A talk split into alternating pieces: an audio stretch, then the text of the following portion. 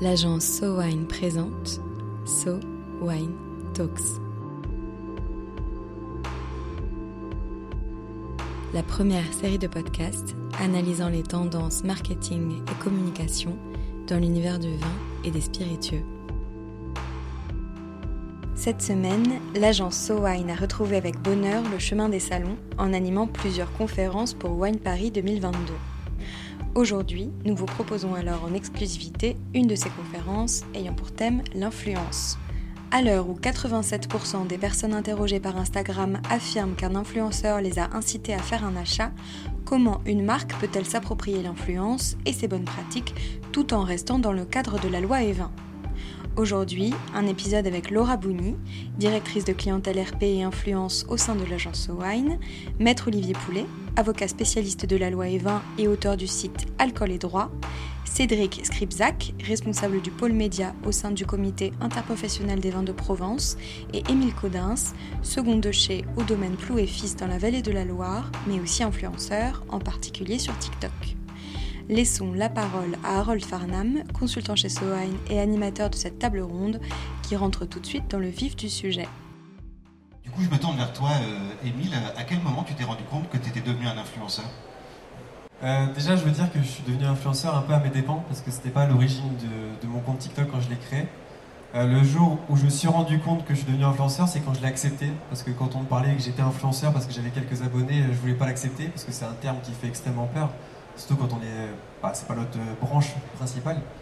Je sais pas quand est-ce que je l'ai accepté, mais c'est quand j'ai vu que je commençais à, susciter des partenariats et que j'ai commencé à les accepter.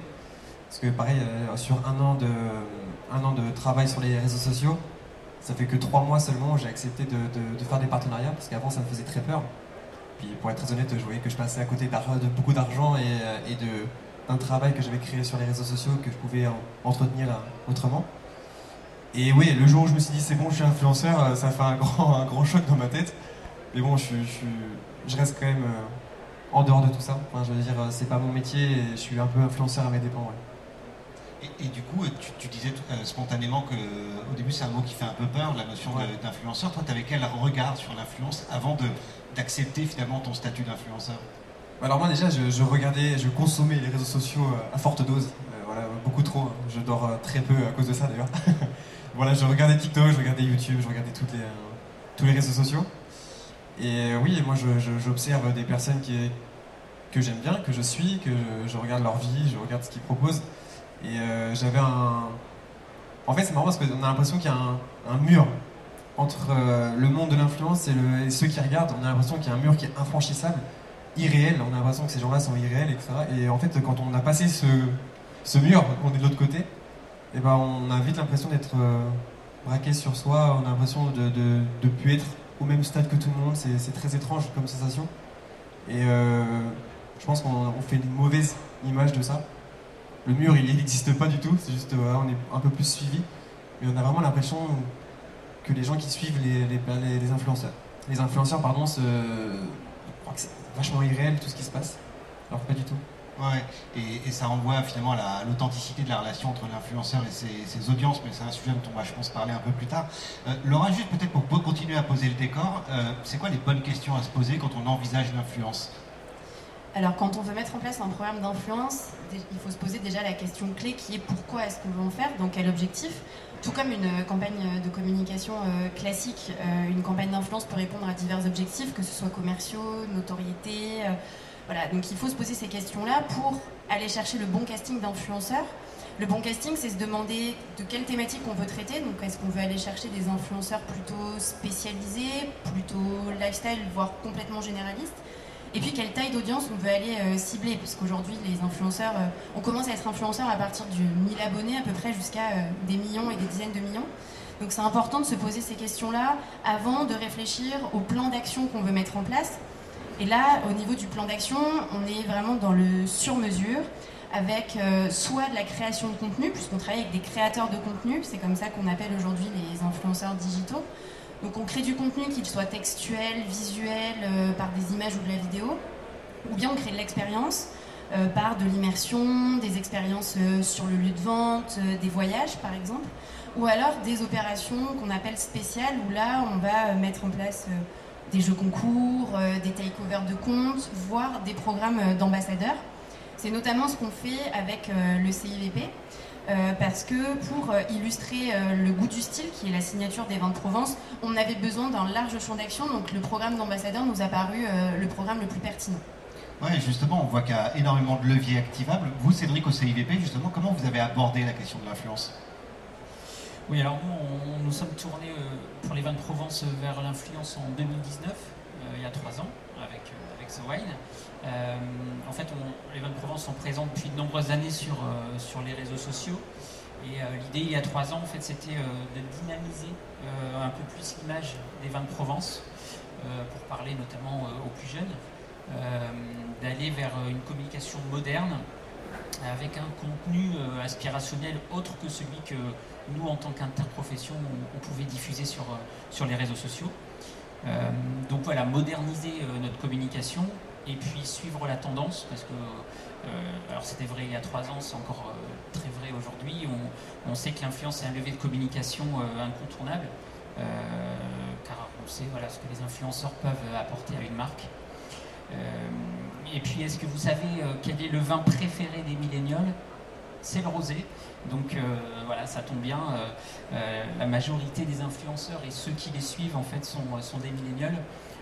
du coup, quand on intègre l'influence dans notre stratégie de communication, eh bien, on parle à une part importante des consommateurs des vins de Provence. Alors justement, comment on capitalise sur cet atout euh, formidable quand même d'être le, vin préféré de, cette type de consommation que tout le monde essaye de toucher? Euh, Comment ça s'est traduit dans votre approche euh, de l'influence? Alors, nous, on a fait le choix en, 2019, effectivement, de, collaborer avec, avec des influenceurs, notamment en proposant à certains de devenir des, ambassadeurs des vins de Provence. on leur a demandé, en fait, de, promouvoir les vins de Provence tout au long de l'année. Euh, l'idée, c'était vraiment de mettre en place une, collaboration euh, sur la durée. Euh, voilà, selon nous, c'est une collaboration qui est plus, qui est plus constructive qu'un one-shot. Alors là, en 2019, il s'agissait d'influenceurs lifestyle.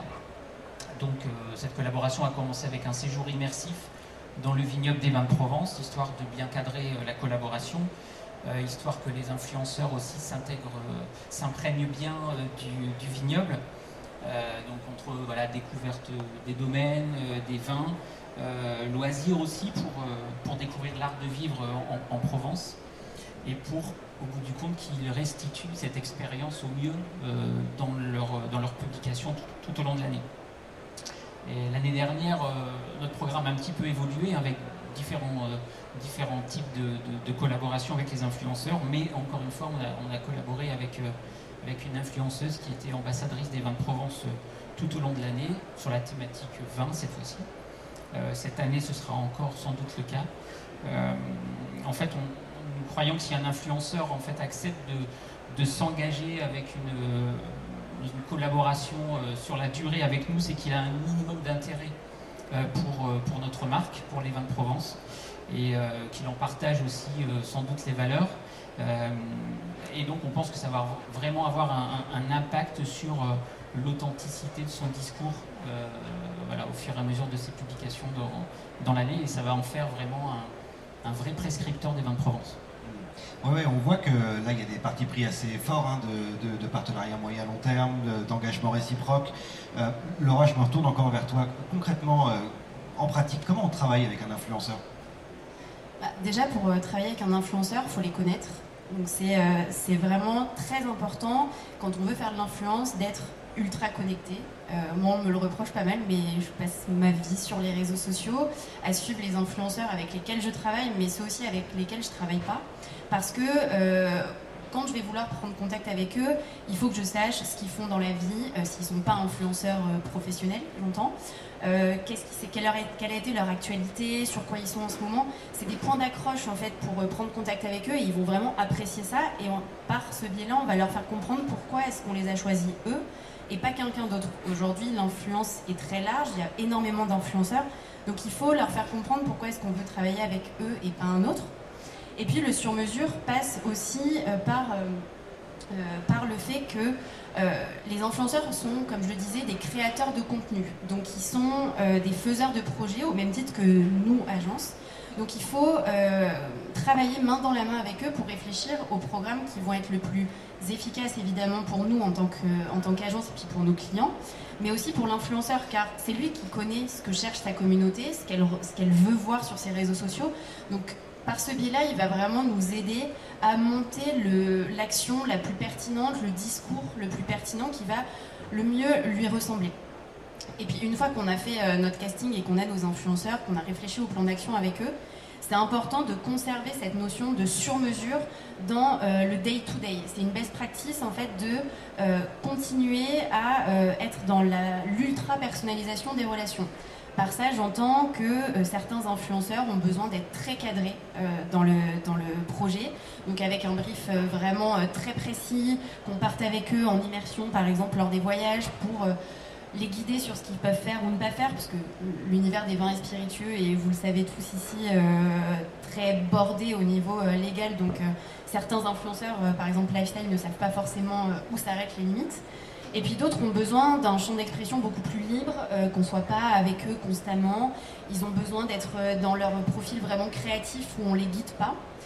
Ça, c'est vraiment important du coup de, prendre ça en compte parce que plus on respectera euh, la manière de fonctionner d'un influenceur, même si on le rémunère pour la campagne qu'il est en train de faire, plus en fait le contenu euh, lui ressemblera et donc plus le contenu sera, euh, sera pertinent. Et c'est aussi par là qu'on ira rechercher l'authenticité, le retour au vrai et au naturel qu'on recherche réellement dans nos programmes d'influence. Toi, Émile, en pratique, t'aimes bien travailler comment avec tes, marques, tes, marques partenaires, les agences Quels sont les modes opératoires qui te vont bien euh, alors déjà, j'analyse euh, la demande. C'est euh, parce que j'ai pas d'agent. C'est ma première erreur. Hein. j'ai pas d'agent, je fais tout moi-même et c'est assez compliqué d'enchaîner mes deux boulots. Et j'analyse et en fait, j'aime bien, pour ce que j'ai fait, j'aime bien savoir vraiment ce qu'ils veulent. Voilà, pour qu'on se mette d'accord sur ce qu'ils souhaitent faire, si c'est des vidéos, si c'est des photos, TikTok, etc., combien ils en veulent. Par contre, une fois qu'on a décidé du format, j'aime beaucoup la liberté parce que J'estime, euh, que j'ai pas envie qu'on me dise euh, quoi faire parce que j'ai une communauté et la communauté va voir que je suis vraiment vigneron, c'est mon métier de faire du vin et euh, j'ai pas envie de passer pour quelqu'un que je ne suis pas. Alors c'est vraiment laissez-moi faire un peu ce que j'ai l'habitude de faire et après on voit si ça vous plaît ou ça vous plaît pas. Après peut, on peut modifier. Mais j'aime bien quand on me laisse la liberté parce que peut-être que je me dis si, si la marque a fait appel à moi, c'est qu'ils ont déjà vu mes vidéos, déjà vu un peu ce que je fais, et je me dis, bon, c'est que ça, ça doit leur plaire. Donc je me dis, bon, je vais continuer comme ça. Et du coup, ça t'est déjà arrivé, sans, sans donner de nom, hein, mais de, refuser les collaborations Et pour quelle raison? Euh, Oui, euh, déjà parce que enfin, je vois pas pourquoi je ferais une pub de dentifrice. voilà, déjà. Euh, mais sinon, non, ouais, j'ai déjà refusé parce que. Parce qu'en fait, c'est marrant, quand on est tout nouveau, je, le sens que je suis tout nouveau dans le monde de l'influence. Que je viens de mettre un pied dedans et je suis en train de comprendre ce, monde-là qui est très difficile à, cerner. Et on voit que certaines marques en jouent un peu de ça. Euh, sans les citer, hein, vraiment, mais on voit que on prend parfois pour un, pour un jeune qui, débute réellement euh, sans parler que des prix, surtout en parlant d'engagement euh, qui n'a ni ni tête, etc. Déjà, on parlait d'engagement avec les ambassadeurs, etc. L'engagement, c'est déjà un terme qui me fait extrêmement peur. ça me fait extrêmement peur. On m'en a beaucoup proposé. Je suis en train d'analyser ça. C'est-à-dire l'engagement des, des, des, collaborations euh, à moyen terme, c'est que ça s'inscrit dans la durée euh, Pas forcément moyen, mais même voire long. Hein. C'est-à-dire, euh, c'est juste le mot engagement. Finalement, peut-être que je me fais une idée, enfin une idée mauvaise de ce mot-là, alors que c'était libre. va bien. c'était libre. Ouais, mais ça, ça, me fait un peu peur parce que voilà, j'ai, j'ai plein de casquettes. Je suis vigneron, mais à la fois influenceur. Je me dis, j'ai pas envie que l'un prenne, enfin que l'influence prenne le, dessus sur le monde, du vin. Mais oui, ce, ce que je refuse, c'est logique. Et ce que j'accepte, je trouve ça aussi logique. Et j'accepte rarement tout seul. J'en parle à mes amis, à mes proches, à ma famille qui sont vignerons, euh, pour savoir si ça vaut le coup ou pas. Ok. Si je reviens euh, au sujet dont on a déjà un peu parlé, qui est l'approche du CIVP sur le, sujet, Laura, euh, en pratique, ils se sont montés comment ces partenariats avec le entre influenceurs et CIVP alors pour le CIVP, on avait trois axes à apporter pour la campagne. D'abord le vin, rosé, mais pas que, les deux autres couleurs également. on avait tout ce qui était autour de l'expérience, qu'est-ce que c'est de vivre le goût du style, et puis le no-tourisme. Donc ça, ces trois axes nous permettaient d'aller travailler avec des typologies d'influenceurs vraiment différents. Par exemple, pour le vin, on avait besoin de parler certes du vin, mais surtout de parler très pédagogie avec la connaissance des appellations. Je pense qu'on connaît tous ici les codes de Provence, peut-être qu'on connaît un peu moins les deux autres. Donc on avait besoin d'influenceurs qui parlent technique et qui parlent vraiment savoir-faire mais qu'ils le fassent d'une manière très pédagogique avec des mots simples pour que euh, leur communauté, euh, qui sont des amateurs, comprennent bien. Et puis après, pour euh, l'expérience du goût du style, on avait besoin d'aller chercher des influenceurs qui étaient plutôt sur les accords mets et vins. Donc là, on s'est tourné vers des foodistas, vers des influenceurs culinaires pour créer des moments d'accords mets et vins entre les vins de Provence et, et puis le, moment, le goût vraiment du style des vins de Provence.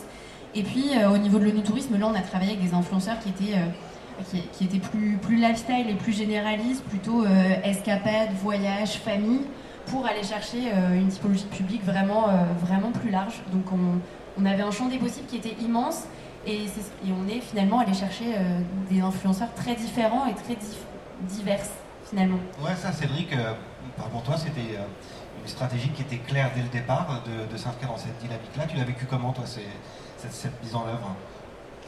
Oui, complètement. On a différentes, euh, différentes thématiques. On ne parle pas que vin, on parle aussi euh, lifestyle. Hein. L'art de vivre euh, en Provence, c'est aussi très, très porteur, c'est aussi important. donc nous, en fait, on s'est aperçu au fil, des années, effectivement, qu'il y avait ce besoin du sur-mesure et, d'expérience, c'était quelque chose d'important. Euh, alors on est une, interprofession viticole, donc effectivement par les vins c'est notre priorité, mais euh, on s'est aperçu effectivement au fur et à mesure que euh, certains influenceurs, notamment lifestyle, moins, spécialisés vins, étaient peut-être un peu moins réceptifs effectivement quand ils avaient visité 3, 4, 5 domaines et, et, déguster des vins, et, c'est normal, ce ne sont pas des, influenceurs spécialisés vins. Euh, donc euh, on s'est attaché au fur et à mesure à prendre vraiment en compte euh, leurs profils, leurs attentes, les leurs, mais aussi les attentes de leur communauté. Et du coup adapter nos actions avec eux, vraiment en partenariat. C'est une collaboration qui doit être gagnant-gagnant. et c'est ainsi qu'on peut collaborer effectivement aussi avec des influenceurs lifestyle, tourisme également, et pas que vin.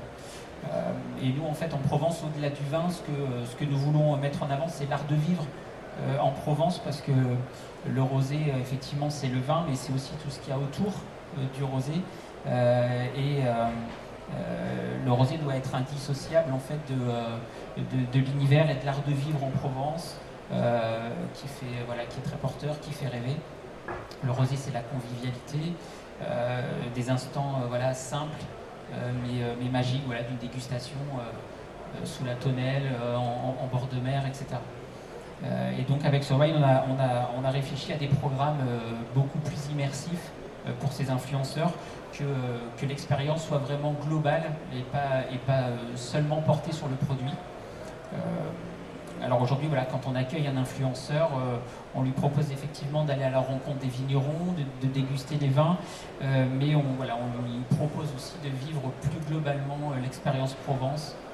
Euh, voilà, d'aller rencontrer des artisans, d'aller faire une balade en mer, de déguster du rosé sur la plage, de faire des cours de cuisine dans des domaines, d'aller visiter l'art dans les vignes qui est assez présent en Provence. Donc voilà, c'est vraiment euh, une, expérience globale qu'on souhaite leur proposer et qui colle euh, vraiment à ce qu'ils recherchent. Ouais, tu as, quand même évoqué beaucoup de thématiques qui, commencent à être euh, un peu périphériques par rapport aux produits vins, mais qui sont fondamentales dans l'identité Provence, on l'a bien en tête. cela dit, quand on parle de lifestyle, d'art de vivre, ce genre de choses, évidemment, on ne peut pas s'empêcher de penser un peu à la problématique vins. Du coup, je me tourne vers vous, maître.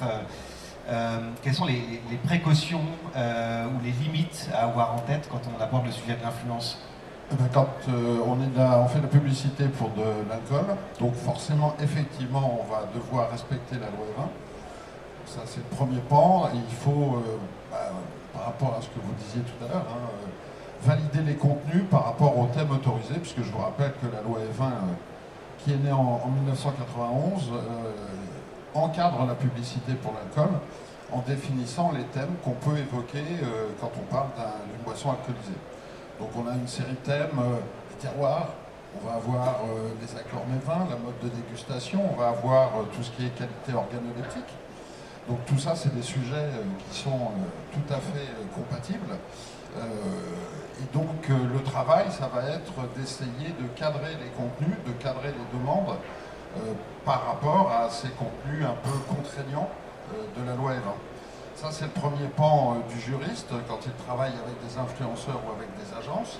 L'autre pan, c'est aussi de se rappeler que c'est de la publicité pure et simple et qu'il faut aussi respecter le code de la consommation qui euh, prescrit euh, d'être transparent quand on a un message qui est de nature publicitaire. Donc dès lors que euh, une marque, une interprofession fait travailler un influenceur, travaille avec un influenceur, il faut que dans le message de l'influenceur, au-delà du message sanitaire de la loi E20, l'abus d'alcool est dangereux pour la santé à consommer avec modération, on rappelle que ce contenu est aussi publicitaire c'est une obligation qui est soumise à amende si on ne la respecte pas. Merci maître. Et du coup, euh, Laura, toi en tant que praticienne, tu regardes, quel regard tu portes sur, euh, ce cadre légal? C'est une grosse contrainte euh? Oui, c'est une contrainte, mais nous, on préfère l'avoir bah, comme quelque chose de positif qui, en fait, nous, en tant qu'agence et en tant que créatif, nous pousse à aller encore plus loin parce qu'on euh, n'est jamais aussi créatif et efficace que sous contrainte. Donc là, on a un bon, terrain de jeu. Et finalement, on se rend compte que euh, la loi E20, certes, elle nous cadre énormément et elle nous empêche de faire euh, beaucoup de choses, mais elle nous recentre sur les vrais sujets. Dans le vin et les spiritueux, on a le droit de communiquer sur le produit, sur les méthodes d'élaboration, sur les personnes qui sont derrière le vin et les spiritueux, qui est-ce qui les font finalement. Et ça, c'est des thèmes qui euh, sont très importants en fait pour les audiences, pour l'authenticité, pour, tout ce qui est nature, un peu euh, retour à la nature, la tagline on veut du vrai, on est complètement dedans. Donc finalement, la loi E20, on la voit certes comme une contrainte, mais euh, finalement comme un bon outil pour nous qui nous pousse dans nos retranchements et puis, euh, comme on est tous de toute manière euh, bien formés loi E20, on ne prend pas beaucoup de risques euh, quand on, fait des campagnes. Et puis, on a Maître Poulet qui, nous aide bien sur le sujet aussi. Juste en rebond, Émile, toi, il y a des choses où tu t'es dit ça, j'aimerais bien le faire, mais, je ne vais, je vais pas le faire parce que c'est, c'est trop ligne jaune, quoi, en termes de contenu. Ouais, bien sûr. Comme on a dit, il faut, respecter cette loi qui est certes stricte, mais qui est nécessaire au bon déroulement des publicités autour de l'alcool, du vin, etc on, peut dire ce qu'on veut, elle a protégé plein de choses. Donc euh, cette loi est très, intéressante. Par contre, c'est vrai que sur, sur, des, sur quelques partenariats que j'ai faits, euh, les marques font vraiment attention. Et vraiment, on a, une, on a, le contrat, et sur le contrat, il y a vraiment tout ce qu'il ne faut absolument pas faire dans, dans les posts, dans les, dans les, contenus, sous peine de, bah, de, suppression, de je sais pas quoi, ou d'amende, comme on l'a dit, euh, pour, pour les marques. Surtout si c'est des marques assez réputées qui, qui ne veulent pas du tout jouer avec, avec le feu. Donc oui, même généralement quand on fait un contenu, c'est jamais posté tout de suite. Il y a toujours une vérification de, vérification de la marque pour, euh, pour, pas prendre de risque totalement. Et euh, sinon, quand je fais, pas quand je fais du contenu uniquement euh, perso, je me suis rarement posé cette question-là. Finalement, c'est j'ai ouais, je l'ai fait, etc. Et en regardant après si, si, ça, si ça débordait ou pas. Mais comme je ne suscite pas à la consommation, je ne suscite pas au binge drinking, etc. c'est plus du contenu sur euh, mon métier de vigneron, donc finalement c'est. Il y a une autre loi qui, je ne sais pas si elle me considère, mais on parle de la loi Marisol Touraine. Je ne sais pas si vous, euh, vous entendez parler de cette loi. C'est une loi qui a un peu modifié la loi E20, ouais. Mais ça c'est retenu dans le contenu, euh, dans les contenus qui sont autorisés. Donc, Dès lors que vous connaissez les, dispositions de la loi E20, vous connaissez tout, ça. Il n'y a, bah, a pas de souci. Ok. Bon, voilà. Donc, euh, je fais gaffe sans trop faire gaffe quand c'est perso, mais sinon je fais très gaffe quand c'est. quand c'est... Il y a une ligne éditoriale qui est, qui est très vain, donc de toute façon, tu es tout de suite dans le, dans le produit. Oui. très vite. Euh, très clair, je pense qu'il est temps d'aborder une question qui va évidemment intéresser tout le monde ici, c'est, celle de la performance. Euh, on sait que dès qu'on est sur des sujets digitaux, on a beaucoup de data et donc on se dit c'est facile de mesurer la performance. en vérité, quand on parle d'influence, est-ce que c'est si facile que ça de mesurer la performance d'une campagne d'influence? Alors pour mesurer la performance d'une campagne d'influence digitale, on a deux axes. D'abord l'axe quanti, comme dans n'importe quelle campagne, où là on va retrouver un KPI qui va parler ici à tout le monde, qui est le coût contact, donc combien on a dépensé pour toucher combien de personnes. Après, on va aller regarder un, point qui est l'engagement, euh, c'est-à-dire euh, combien de fois ont été euh, likés, commentés, enregistrés ou partagés les contenus qu'ont créés les influenceurs pour nos marques. Ça, c'est un point qui, qui est très important. Et puis, on peut après regarder par rapport à des objectifs commerciaux ou de visite d'un site internet, par exemple, si vous avez diffusé un code promotionnel pour votre, votre site e-commerce via un influenceur, c'est très facile d'aller euh, d'aller voir les datas de combien de commandes ont été passées avec ce code, pour quel panier moyen, combien de visites sur votre site internet. Ça, c'est vraiment toutes les données qu'on peut euh, récupérer par rapport, alors soit l'influenceur nous les fournit, ou vous, vous les avez en, en background sur vos sites. Et après, on a toute une partie qui est plus qualitative. Ça, euh, on, voit, on a vu l'émergence de ces données depuis, je dirais, à peu près deux ans.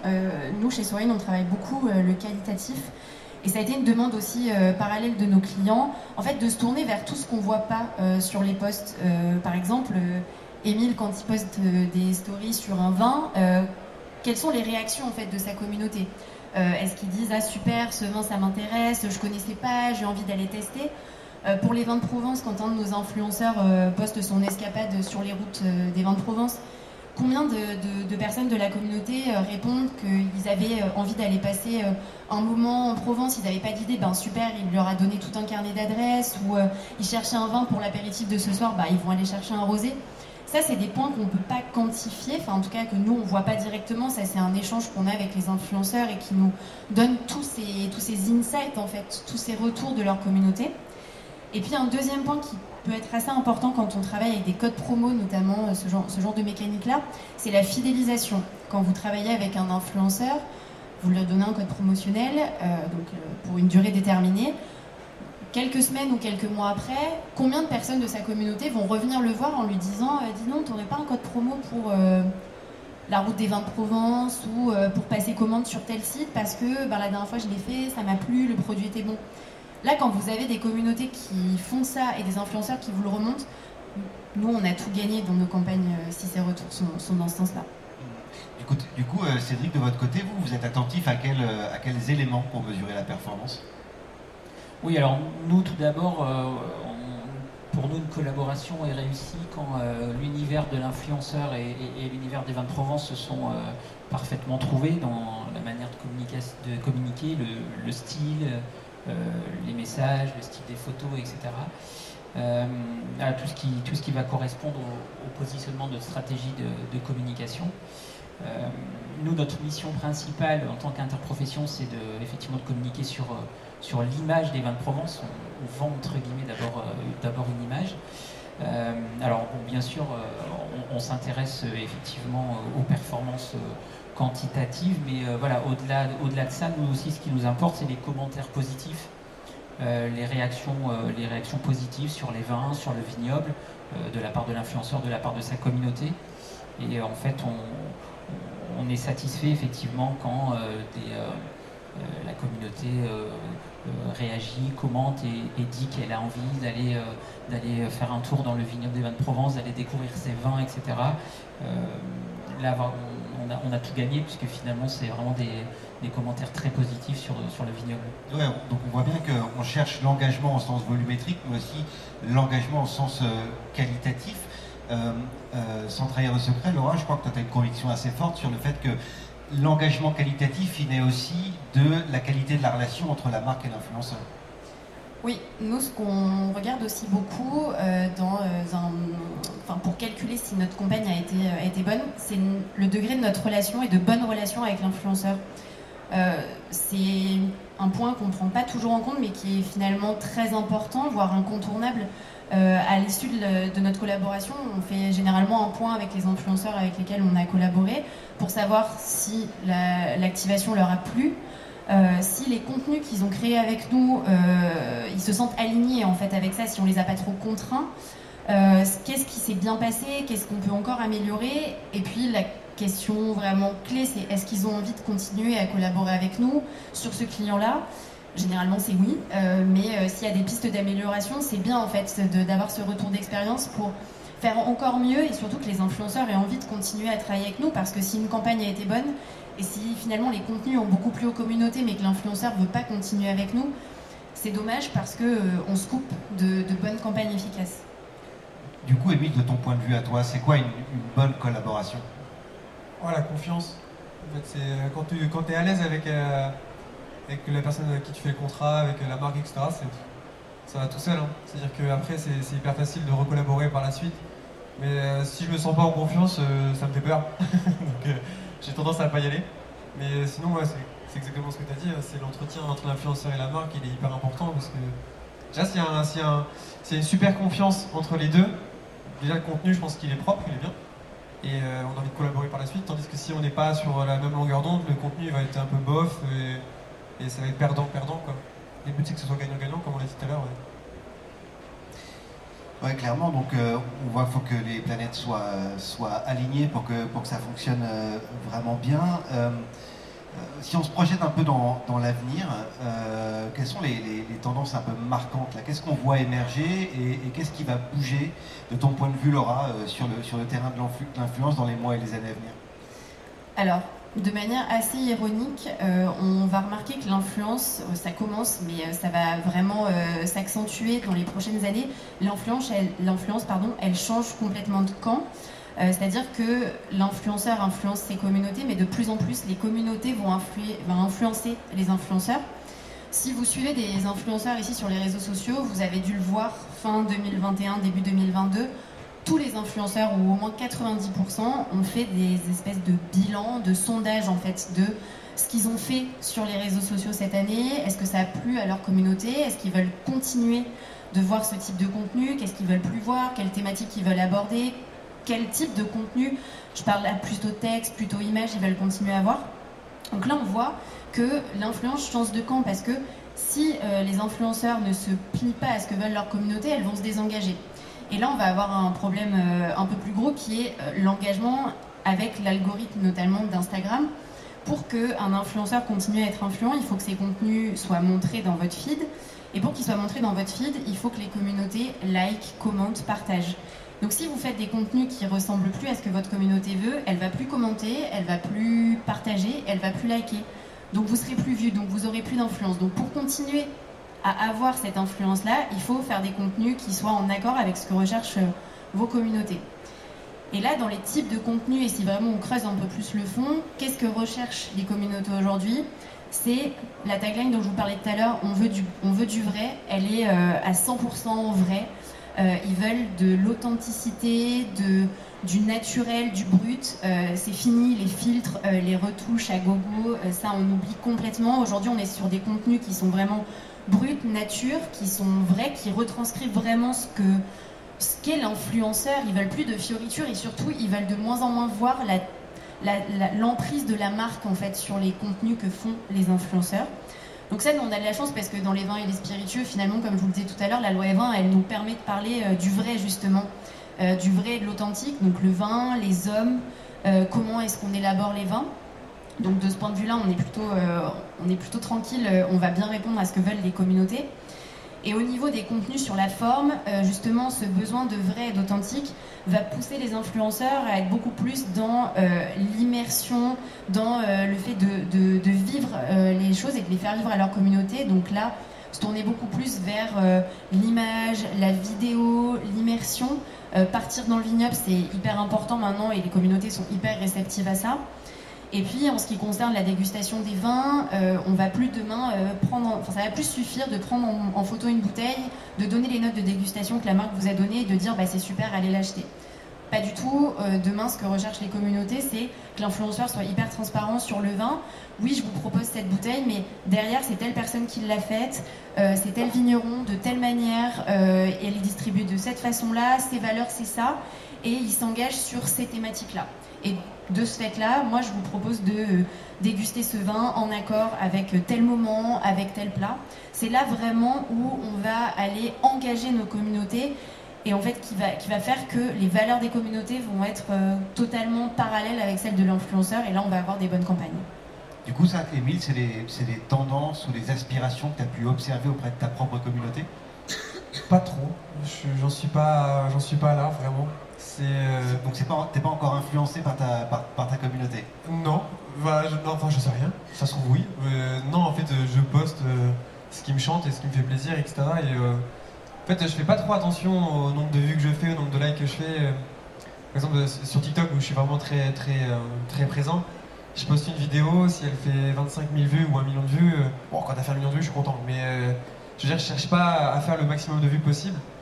Et euh, je cherche même pas à avoir les sujets qui font le plus marcher ou qui vont le plus intéresser. Je poste vraiment ce qui me chante. Et après, pour ce qui est des contenus où je fais du, des, partenariats, là, j'essaie de voir ce qui, est, aimé, ce qui n'est pas aimé, pour après accepter ou non certains partenariats que je peux faire. Mais sinon, c'est un peu euh, comme, je, comme, comme ça me chante. Ok, très bien. Et euh, du coup, si on parle de, de perspectives d'avenir, d'évolution, de ce qui se trame, Maître Poulet, du point de vue légal, ça va bouger ou on est stable? Euh, bah, Du point de vue légal, il faut être clair, je vais mettre un peu de, un peu de pluie dans cette conférence, mais la loi E20 ne va pas s'alléger, ne va pas se simplifier, ne va pas libérer tout d'un coup l'encadrement. Donc de ce côté-là, il faudra continuer à être euh, très attentif euh, et donc passer euh, soit par une agence qui a intégré le process juridique dans son travail comme SoWine, soit bah, venir me voir. J'accueille toujours avec plaisir toute personne qui vient me voir. et puis ce qu'il faut savoir, c'est que sur un simple plan judiciaire, comme tu le disais, il y a des sanctions et actuellement on fait face à une une, comment dirais-je, une stratégie euh, un peu nouvelle de la part d'Addiction France, euh, qui se prénommait avant euh, l'ANPA, que certains doivent connaître ici, qui a tendance maintenant à directement intervenir sur les contenus d'influence. Et quand un contenu d'influence ne lui plaît pas, il envoie des, ils envoient des messages privés ou des courriels à l'influenceur directement pour la menacer d'amende la menacer d'inscription euh, sur le casier judiciaire et euh, fait en fait euh, autogère la procédure judiciaire toute seule via Internet. Donc ça met une pression supplémentaire sur les internautes et sur les influenceurs. Ce qui veut dire que, ce qui n'exonère pas les marques, hein, d'ailleurs il faut être clairement clair là-dessus, ce qui veut dire qu'il faut vraiment faire attention à ces contenus et à contractualiser, comme l'a dit Emile tout à l'heure, le, fait de, signer un contrat avec euh, les donneurs, enfin les, marques, euh, est une bonne chose parce que ça cadre la relation et ça permet de bien répartir les responsabilités. On va faire gaffe. Hein. Ouais. On va faire attention. C'est un utilisateur qui le dit. Donc. Toi, tu as déjà eu des petites alertes de ton côté? Non, mais si, enfin, quand j'avais fait un contrat avec une, un partenariat avec une marque de, de, une marque de champagne d'ailleurs. Et euh, on m'a demandé euh, voilà, les photos, etc. J'ai pris la bouteille, j'ai fait une photo. Je leur ai envoyé, ils m'ont dit Ah, euh, alors il a coûté 1000, relis le. relis ce qu'on t'a envoyé. C'est pas du tout l'OE20 là. Je dis, et je vais regarder, je Ah ouais, en effet, donc je recommence. Mais ouais, donc oui, j'ai jamais tout fait du, tout bien du premier coup. Mais c'est bien, c'est justement les marques et les influenceurs se mettent en accord pour faire un truc cohérent et, légal, surtout, parce que pour y avoir des problèmes, moi. oui, il vaut, mieux sécuriser les choses. Je retiens de, cet échange qu'il euh, faut cadrer les choses. Euh, il faut les cadrer euh, en termes de stratégie, il faut les cadrer en termes de, bah, contractuel. et que ça, c'est hyper important. Donc, ça ne s'improvise pas complètement. je retiens qu'une campagne d'influence réussie, c'est une campagne d'influence qui est à la fois réussie pour la marque, mais aussi pour l'influenceur. Euh, et que c'est un peu une, clé du succès. Euh, et puis je, retiens que c'est plutôt positif. Euh, tout le monde peut faire de l'influence en fait, Laura, parce qu'il y a tellement de leviers stratégiques et de dispositifs et, et puis de, de volume d'influenceurs entre les nanos et les méga influenceurs qu'il y, en a, y en a pour tout le monde. Donc ça c'est plutôt encourageant. Alors, loin de voir l'influence comme une nouvelle forme de publicité, il faudrait sans doute l'envisager comme une nouvelle forme de relation avec son public. Les influenceurs sont des créateurs de contenu qui ont une manière de parler et une communauté qui leur ressemble, avec lesquelles une marque peut s'associer pour une communication sur mesure. Peut-être faut-il alors considérer que l'influence est une nouvelle porte de créativité qui s'ouvre pour les marques en recherche de nouveaux canaux de communication et de nouveaux publics. Cet épisode a été conçu et produit par SoWine, écrit et réalisé par le studio Encore Encore. SoWine Talks reviendra dans quelques semaines pour décrypter à nouveau les tendances de consommation du vin et des spiritueux. En attendant, si vous avez aimé cet épisode, n'hésitez pas à le partager sur vos réseaux sociaux et à lui donner des étoiles sur iTunes. À très vite.